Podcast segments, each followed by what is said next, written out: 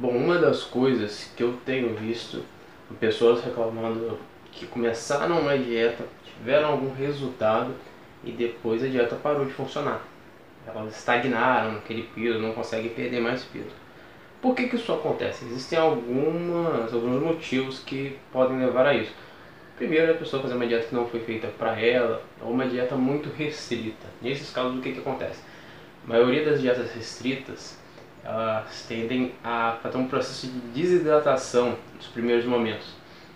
E aí você perde água e com isso você acha que você está emagrecendo, que você está perdendo gordura, mas o seu corpo só está desidratando.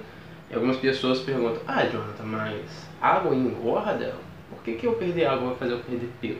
água não engorda, água não tem caloria, mas água pesa. Se você pegar uma garrafa de água e colocar em cima de uma balança, ela vai pesar. Assim como se você beber 2 litros de água e subir numa balança, você vai estar mais pesado.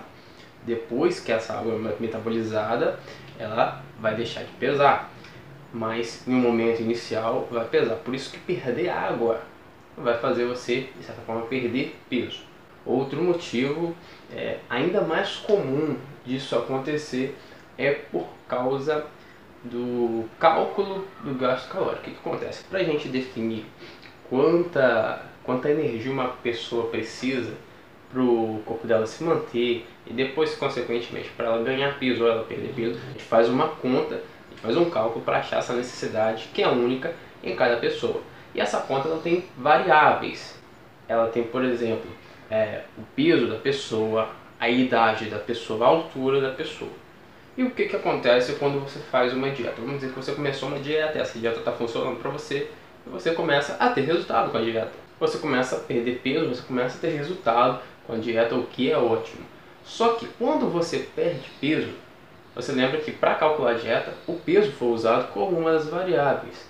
Então, a sua necessidade passa a mudar assim que você começa a ter resultados com a sua alimentação, com a sua dieta. Porque se o peso, que é uma das variáveis, diminui, o resultado final vai mudar e a sua necessidade vai ser menor. E por isso que existe a necessidade de uma dieta ela ir se adaptando à sua realidade, ainda quando essa dieta ela foi feita para você, foi planejada para você. Com o tempo, com os resultados que você vai ter, com o emagrecimento, essa dieta vai ter que ser reajustada respeitando essas variáveis, respeitando o peso que você está perdendo, o peso que o, aquilo que você já emagreceu, para que você continue emagrecendo. Porque se você começa fazendo uma dieta, tem um resultado, sua necessidade energética ela diminui e você continua comendo a mesma coisa, você vai estagnar, porque o plano alimentar para você perder peso foi baseado em um déficit calórico. Você comia menos do que o seu corpo necessitava. Só que com o peso que foi abaixando, o seu corpo foi precisando de menos, até chegar ao ponto de que a dieta que foi prescrita para você e a sua necessidade se equipararam.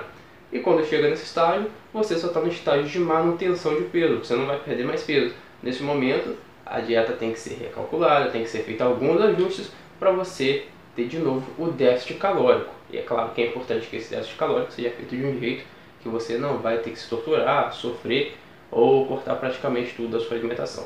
Por isso que é importante o acompanhamento e o ajuste no decorrer do tempo da alimentação.